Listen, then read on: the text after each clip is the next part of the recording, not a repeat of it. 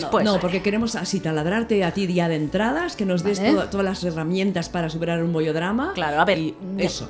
definamos qué es un bollodrama o qué nos parece que es un bollodrama, porque es muy difícil ¿eh? definir también. Voy a cambiar la musiquita, ¿eh? Porque Ah, esto claro. es un Sí, poquito- porque esto- esta esto es es un poquito de música así de drama, de bollodrama.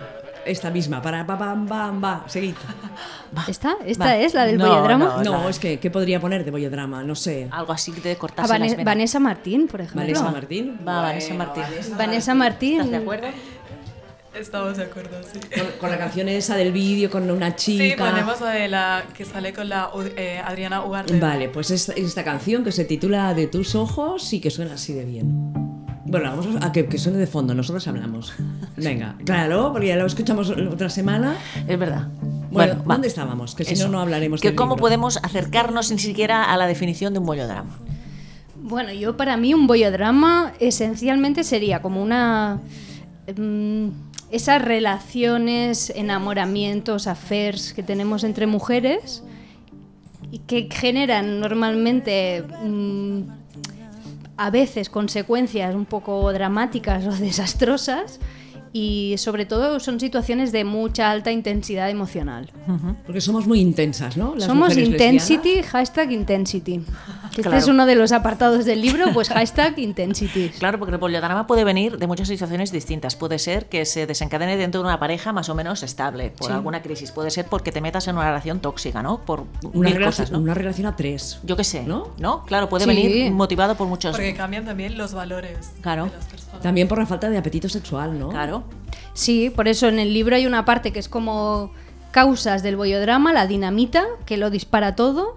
Y luego también se va entrando en esas situaciones, unas más anecdóticas, como la típica historia que te enamoras de una heterosexual y acaba regulín, por no decir. Regulón. Bueno, si Regulón. acaba Regulín, mira, todavía.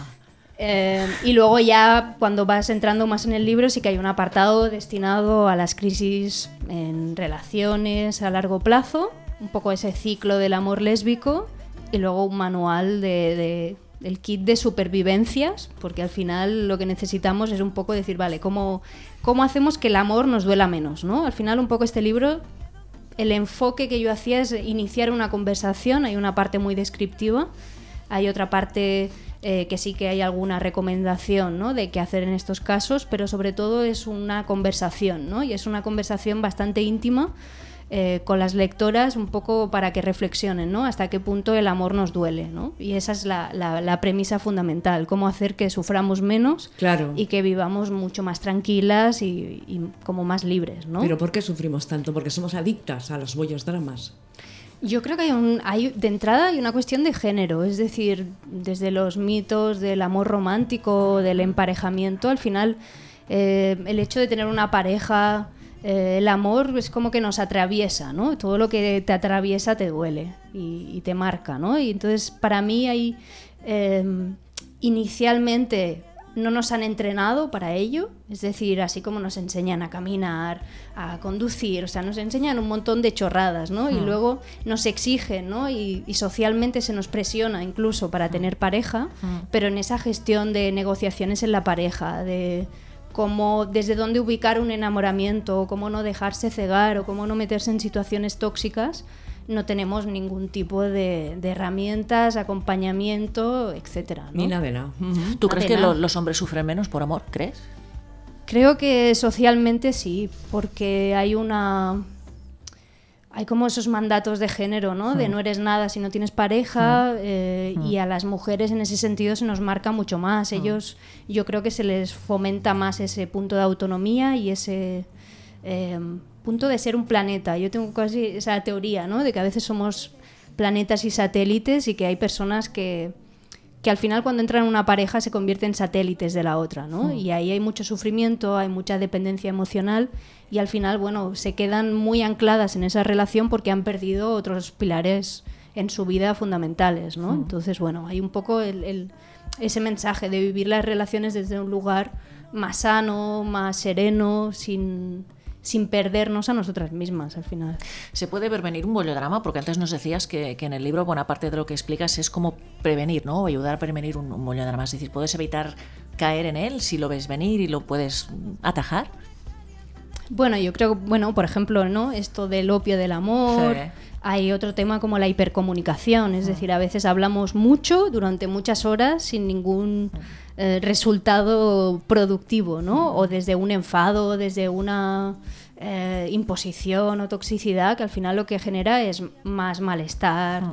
que las discusiones se alarguen, que hayan temas que no se acaben de limpiar y que se enquisten, ¿no? Entonces en las relaciones a largo plazo al final también hay que saber gestionar en qué momento, ¿no? Tener esa comunicación y esos espacios de calidad de la pareja que no tienen por qué inundarlo todo, ¿no? Que sería a lo mejor el tema este de la simbiosis lésbica, fusión lésbica, que en general en toda la sociedad pasa, pero entre mujeres, como Sí, somos sí. un poco intensities, pues Mm. eh, se da más, ¿no? El, también a veces porque no tenemos otros apoyos, porque a lo mejor es una relación encubierta que nadie lo sabe y entonces tampoco hay tanto apoyo social, ¿no? Pero sí se genera este espacio a veces de hipercomunicación, de lo hacemos todas juntas y en ese en ese tipo de relaciones no hay espacio, no hay oxígeno y, em, y a veces pues nos ahogamos, ¿no?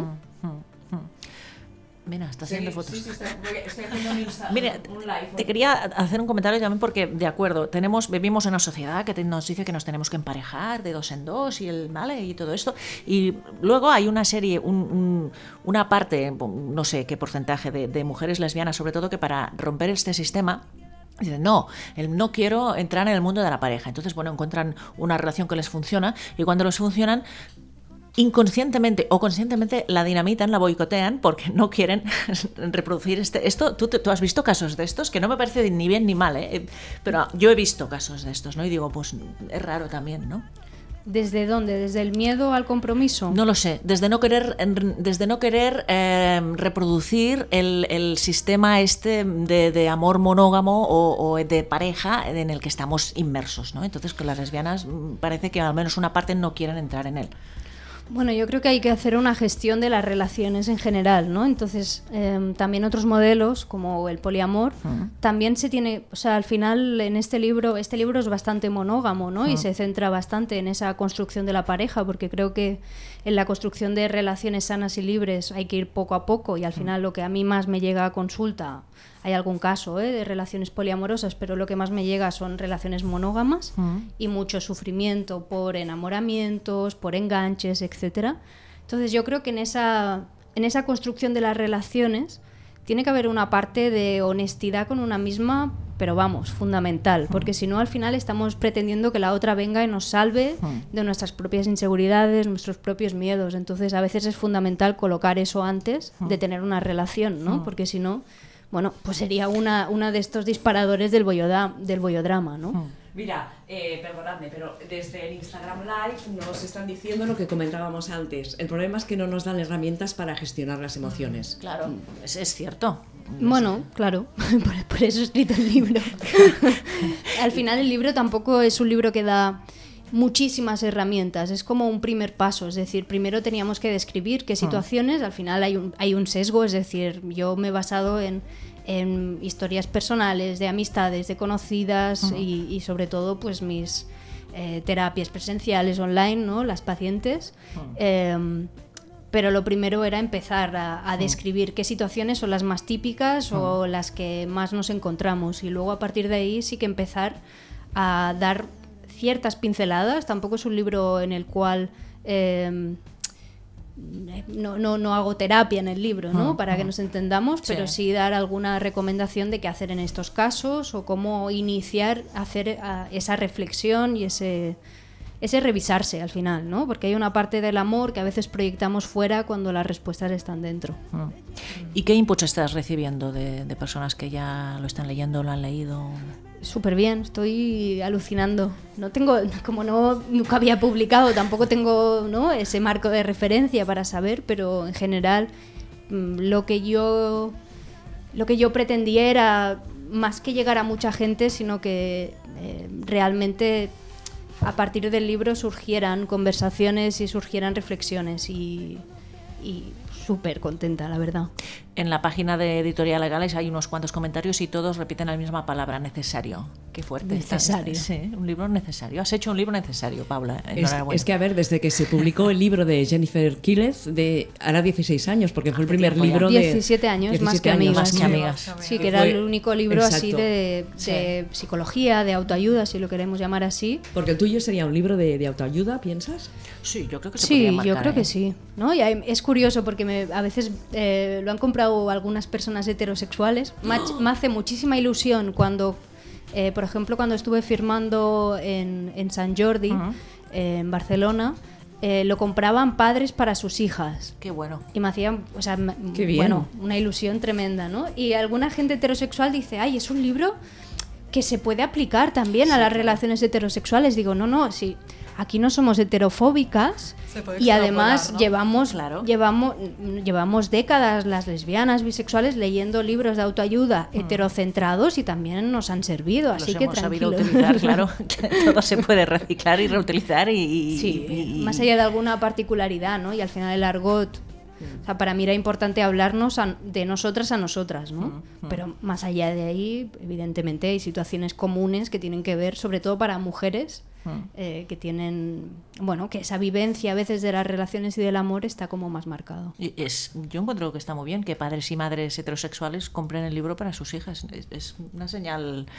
buena Bueno, entre sí. tanta cosa difícil que parece que estamos todavía. Mm. ¿No? Sí. Yo el otro día fui a, a- al corte inglés, lo pedí, el libro, y me, me dio un ataque de risa. ¿Por, qué? ¿Por qué? A ver, Ay, cuenta. porque me hizo mucha ilusión decir, oye, ¿tienes cómo superar un bollodrama? Y te dijeron, me- "Sí". me- y entonces sonri- la gente cuando se lo, lo pides, sonríe. Claro. Y también me he encontrado gente eh, que lo ha pedido y ha generado una conversación A partir de. con la librera o con la chica que estaba vendiendo los libros, también bastante interesante. Es que la palabra bollodrama hay que reivindicarla porque gusta mucho. Sí, ¿no? Y la usa mucha gente, ¿eh? Un Sí. bollodrama, bollodrama. Yo estaba haciendo el, el instantes y he, pu- he puesto bollodrama y me han salido no sé cuántas publicaciones con Por bollodrama. eso, por eso te digo. había, habían dudas, ¿eh? Si animarme con la palabra bollodrama, porque al final parece muy informal, ¿no? Y al final es un libro que es eh, tiene contenido psicológico, ¿no? Sí, pero, está bien bueno. quitarle un poco de hierro también. Sí, exacto. Era un poco también em- a poder empoderarnos un poco con esa palabra y ya está,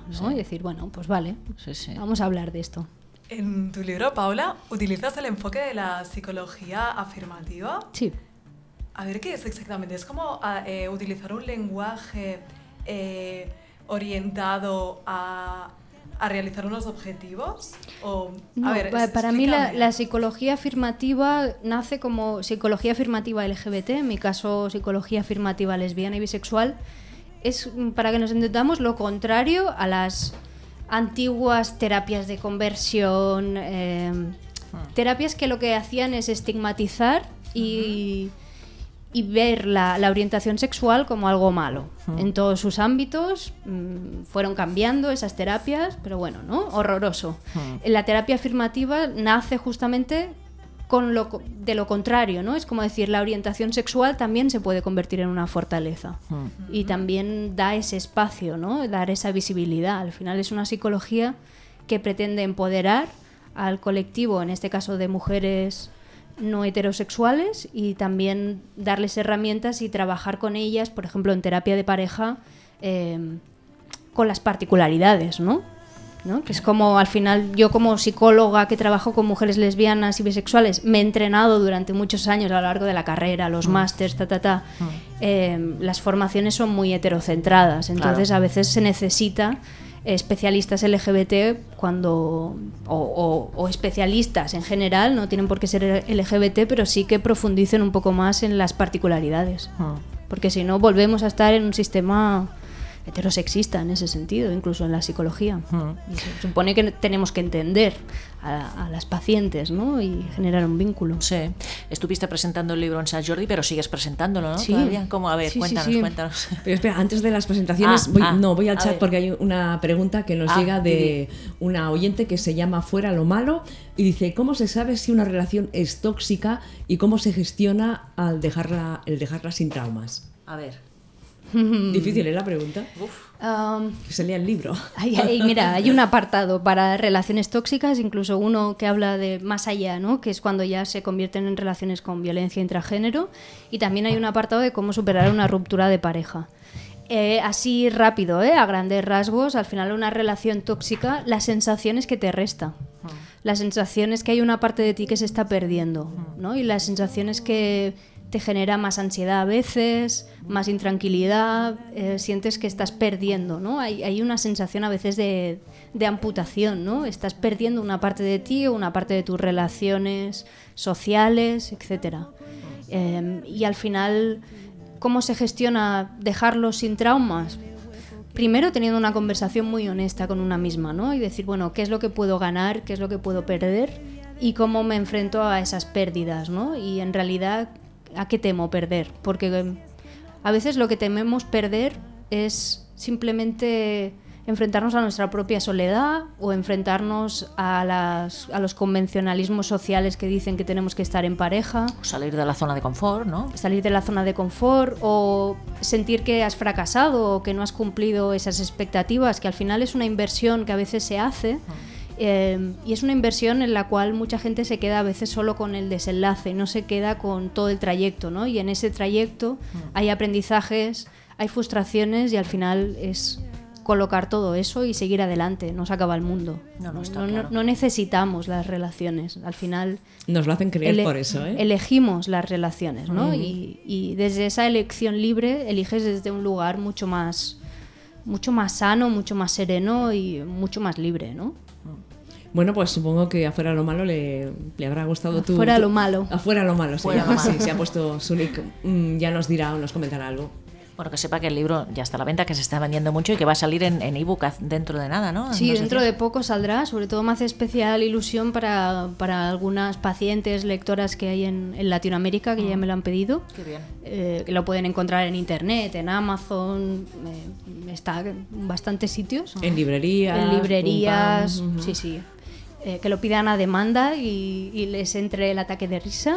Em, pero sí, saldrá en ebook y también así pues facilita el acceso ¿no? a muchas mujeres que a lo mejor tener el libro físicamente les cuesta o, o- o- o no están en ese momento de visibilizarse y, y tampoco quieren llevarlo. No sé. Estábamos con las presentaciones que os he cortado antes el domingo. Ahora sí, ¿eh? El, el Ahora es sábado. ahora, el ahora. sábado. Este, este sábado voy, sea, voy súper... Pasado mañana. Pasado mañana, sí. Voy un poco a- eh, ajetreada con las fechas, sí. Pasado mañana, el día sábado, 18 de mayo, a las 12 y media, en la Casa del Libro de Barcelona, en Paseo de Gracia. Eh, y luego, aparte de esta presentación en Barcelona, que es la primera, la semana que viene, el día 25 de mayo, eh, habrá la presentación a las 12, 12 y media en Coruña, en, en una librería que se llama Berbiriana. Y a, a falta de cerrar horario, en principio el día 8 de junio estaré en Madrid, probablemente con Fundación Triángulo, eh, colaboración con Bercana, etcétera, eh, haciendo la presentación y también en la Feria del Libro. Muy bien. Bueno, tienes bastantes presentaciones, ¿no? Sí, sí, Muy luego ya bien. vendrán Otras más, Bilbao, ¿no? Alicante, Claro. Málaga. Eh, afuera lo malo, te da las gracias. Dice que, que lo buscará en ebook, seguramente es porque nos estará escuchando desde, Claro. Desde fuera, ¿no? Sí, sí. Mm, ¿Cuánto tiempo has estado escribiendo este libro? Pues escribiéndolo no mucho. Em, Claro, porque es de tu día a día, ¿no? Pensándolo más, ¿no? Como... Pensándolo muchísimo, yo era como un sueño a cumplir, ¿no? Escribirlo y como quitarme esa, arrancar esa tirita, ¿no? Decir, bueno, lo, lo he escrito. Em, la idea un poco de escribir el libro, a lo mejor, pues no sé, dos años, quiero decir, eh, también es algo que un poco a demanda, ¿no? Tú escribí artículos en pealcaide.com, Claro. en psicología. Quien te esté escuchando, ¿dónde te encuentra? Eh, po- po- poner Paula Alcaide en Google y me encontráis. Vale, perfecto. Eh, no, pero la, bueno, la web es pealcaide.com. Ahí la web del libro es como superar un bollodrama.com.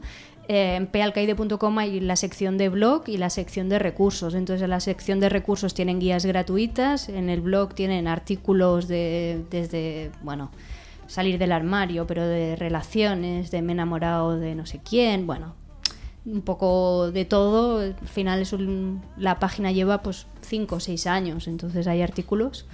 Y a partir de esos artículos, a partir de las pacientes que venían a terapia, ¿no? Y decían, te tengo que contar el último bollodrama, bollodrama, bollodrama, ¿no? Estaba esa idea.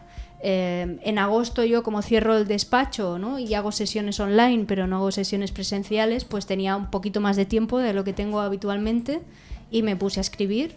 Y en la escritura en sí, dos, tres meses, tres meses o así.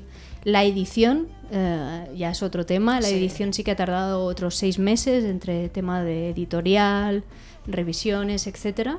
Así que nueve meses.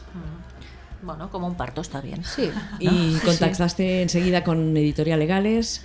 Sí, habían diferentes propuestas, pero yo quería apostar por Egales porque al final eh, me hacía ilusión. Yo recuerdo la primera vez que fui a, a la librería, eh, mi primer asustada. libro. eh, sí, yo entras, también, ¿eh? entras en mi despacho y, y- y hay una colección de libros de Gales y para mí era, era simbólico, ¿no? Y también era como un reconocimiento de, de mi propia trayectoria personal y profesional. Decir, bueno, pues, pues vamos allá. Antes decías, bueno, este libro, Cómo superar un bollodrama, es, es un primer paso. ¿Eso quiere decir que vendrán más? ¿Te ha gustado la experiencia?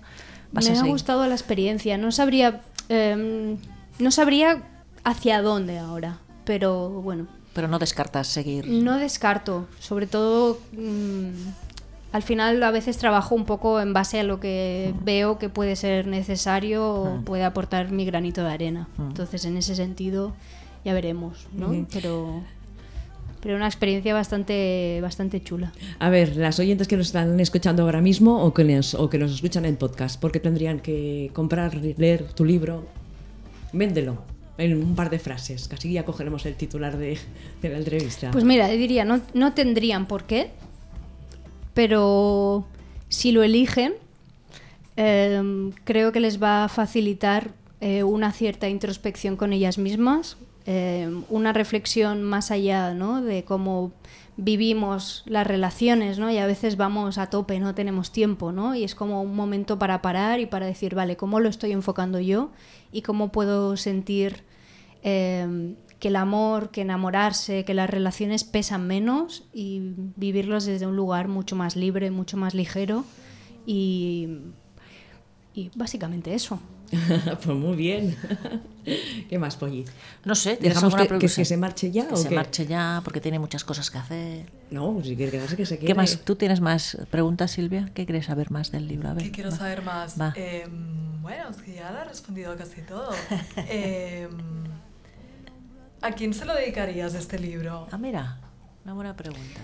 Eh, De entrada, de entrada se lo dedicaría a mis pacientes. Yo creo que para mí es um, hay una parte de mi trabajo que, que se ha ido construyendo gracias al trabajo diario.